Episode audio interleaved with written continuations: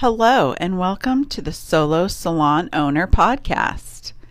Today is heading into the end of May. We're getting close to Memorial Day weekend, and it is a time where service providers either take some time off for themselves because it gets a little slow for some services this weekend, or they take the opportunity to make some extra cash. I hope whichever one you choose, you have a very successful and not stressful weekend. Uh, me personally, we're taking some time to do some projects and relax, hopefully, to have a sunny weekend. I'm looking forward to actually three days in a row off.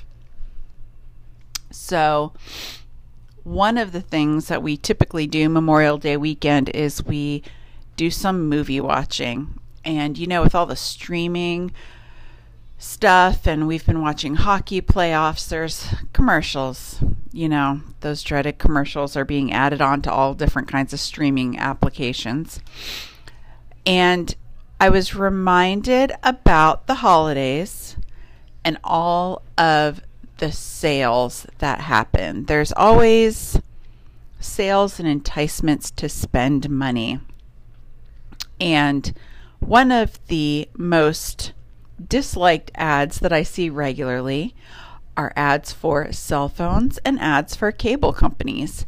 And it seems to me that those types of companies offer a lot of incentives to new clients.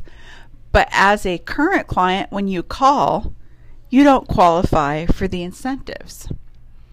Why doesn't everyone get the same deal? Why are these companies only wanting new customers when they don't appreciate the current customers they have. And that brings me to today's subject. We're going to break down attracting new clients and appreciating who already is sitting in our chair. As service providers, we spend a lot of time and energy on social media to attract new clients, even though we may have a completely full book of loyal people who adore us. When you make an offer to a new client, how does that different from giving a bonus to a current client? Do your new clients get better deals or benefits or offers? Acquiring a new customer can cost five times more than retaining an existing customer. Increasing customer retention by 5% can increase your profits from 25 to 90%. The success rate of selling to a customer you already have is 60 to 70%. On the flip side, the success rate of selling to a new customer is only 5 to 20%. Those are the statistics according to Google, the Googly. So, existing clients see you as an expert. They trust that your services will be great and that your advice is top notch. By returning over and over again, they show you how loyal they are to you. So, in saying that, you know, we're spending all this time trying to sell and get new clients in the chair, and it's so difficult. So, why aren't we taking and investing our time and energy into the clients that we already have that are loyal to us. A perfect example of this is if you have a product. Let's say you have a foot cream. You've used the foot cream for years, you've understood the benefits, you know why it works so well. So, your client that's sitting in your chair, you recommend that foot cream to them. You show them how it works, they get to smell it, touch it, see it. They understand the benefits because you're educating them on that product. They're 60 to 70 percent more likely to purchase that product from you. Instead of you posting endless posts on Instagram about this foot cream, trying to tell people how great it is. You know it's great. Your clients that you're using it on know it's great. But the people that aren't your clients, they don't know it's that great. They take a lot of convincing, which is why very few of them will just come along and buy that product.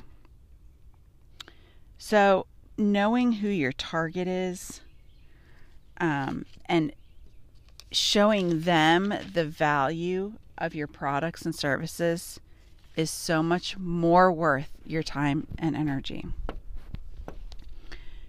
A lot of companies focus on the old notion that it costs five times more to get a new customer, but in doing so, they lose the focus on what really matters, which is connecting with customers and delivering value both now and in the future.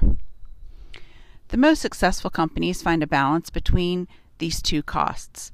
And when you consider how much to spend to create or retain customers, it's important to consider a customer's lifetime value, or CLV for short. The number is different for every company, and companies that consider the potential of a customer for the future and the relationship with that customer, they're usually better off. For example, I have been in this location that I'm in for just under a year, but I have clients that have been with me faithfully for 15 years.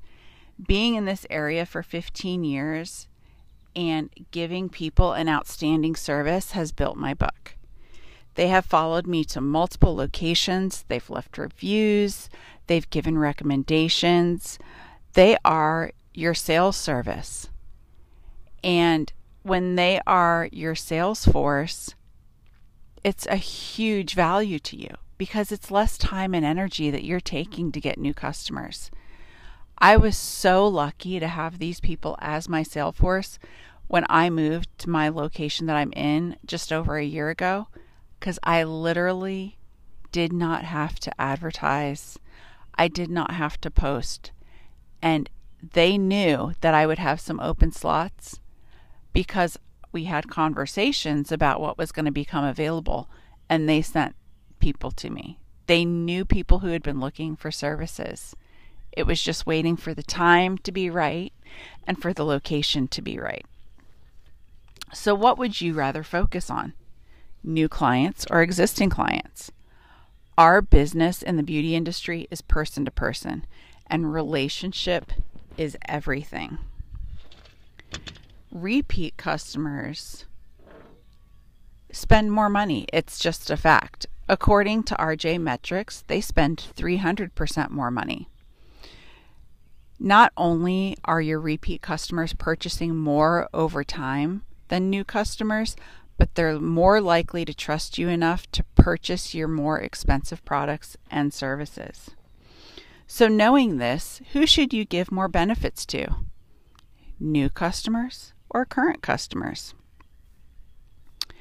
I see a lot of people doing discounting to attract new customers, and it can work.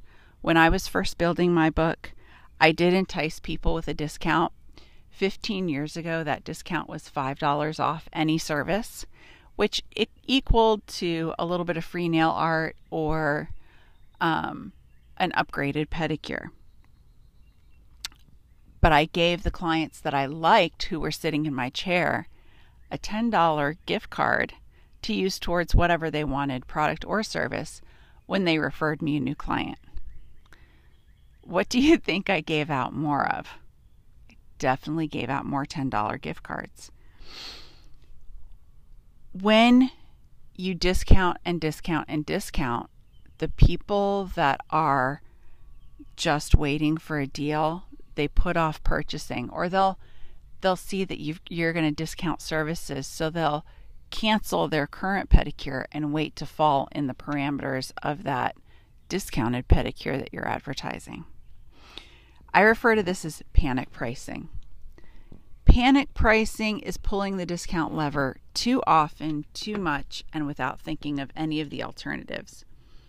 Buyers are drawn to that insecurity and desperation like sharks are drawn to blood in the water. So, the first thing you must be able to do is manage your desperation. Even if desperation is not there, many buyers have figured out how to create it. The easiest trick is to delay a purchase, like I said. The longer they wait, the more desperate salespeople become. This type of desperation makes people poor negotiators um, because they're too anxious to close a deal and they're willing to make any concession to get an order. So when you are discounting, you're seen more as a salesperson than a service provider. And that can be a problem because even though we are selling ourselves and selling a service, in our business, the compensation is so different because of how we are priced and the expenses that come along with maintaining a good business. What's better, having a client that sits in your chair one time or having a client that sits in your chair one time a month for 15 years? How do you retain that kind of a client? Retaining a client that is of value, that is a relationship client, all comes down to your experience.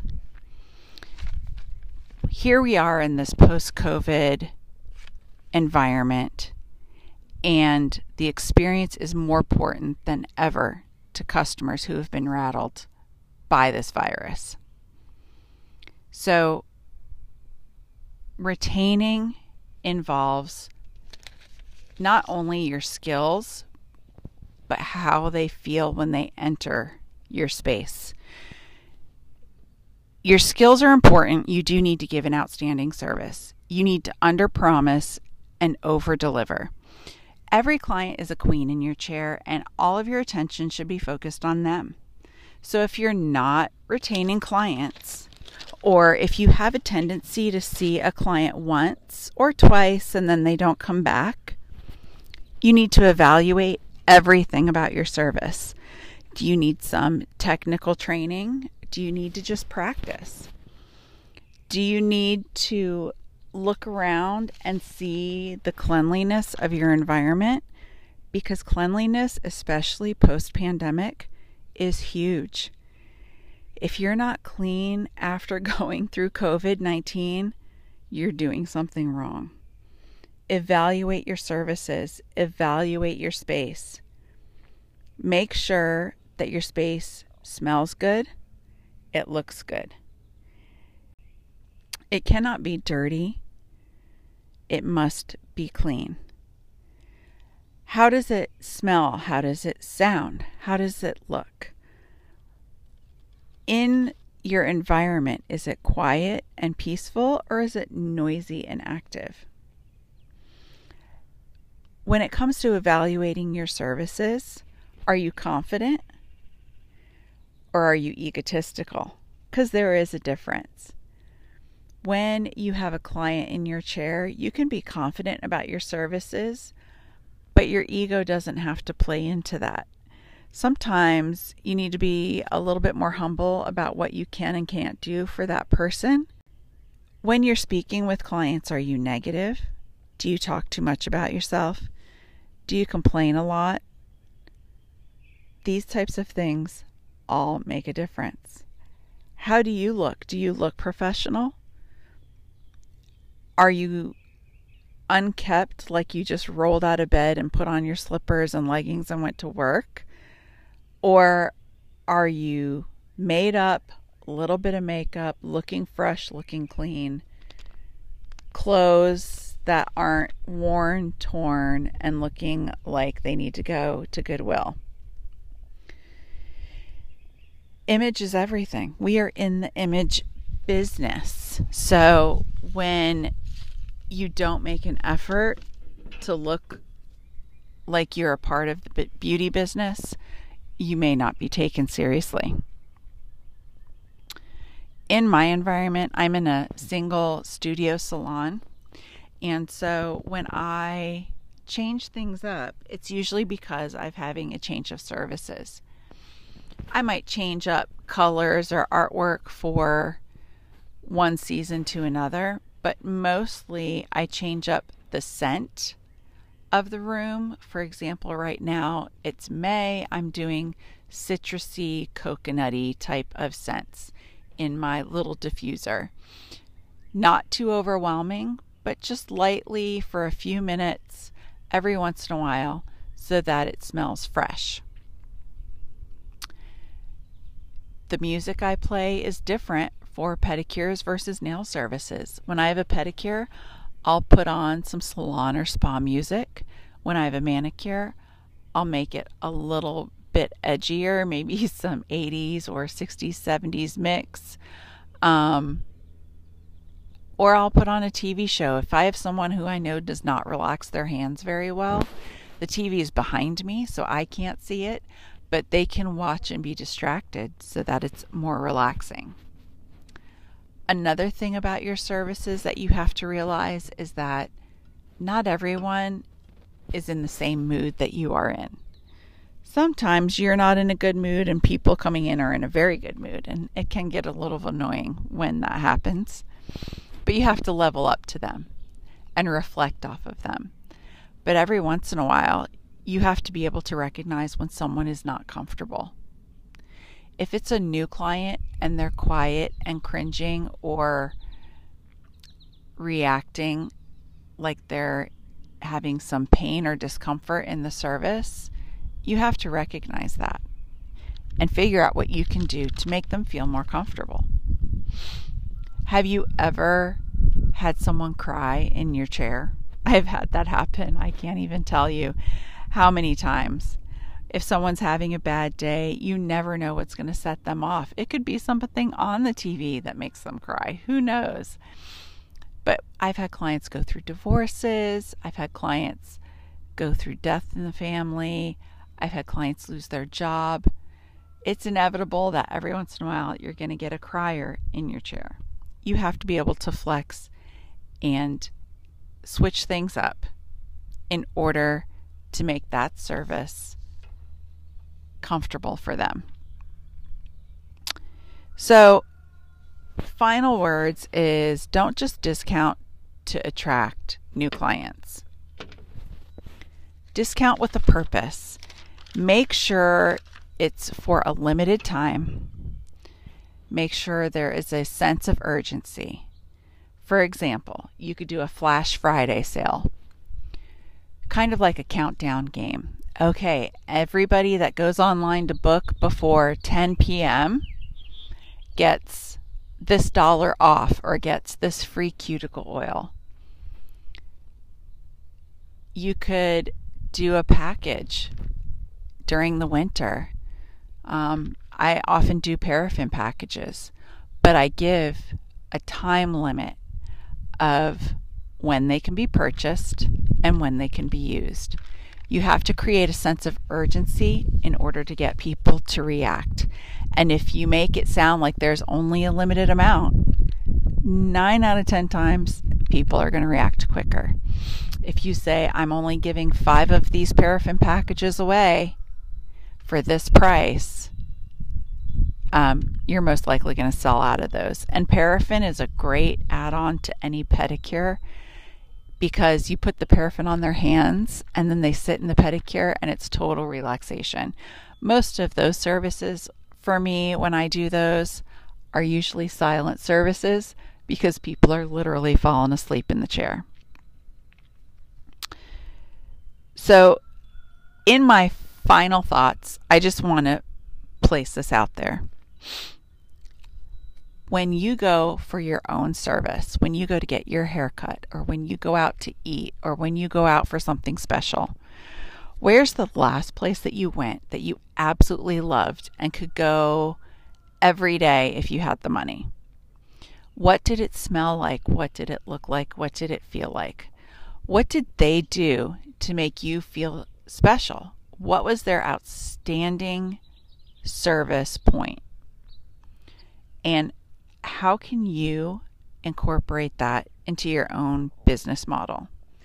How can you provide that wow experience for every single client?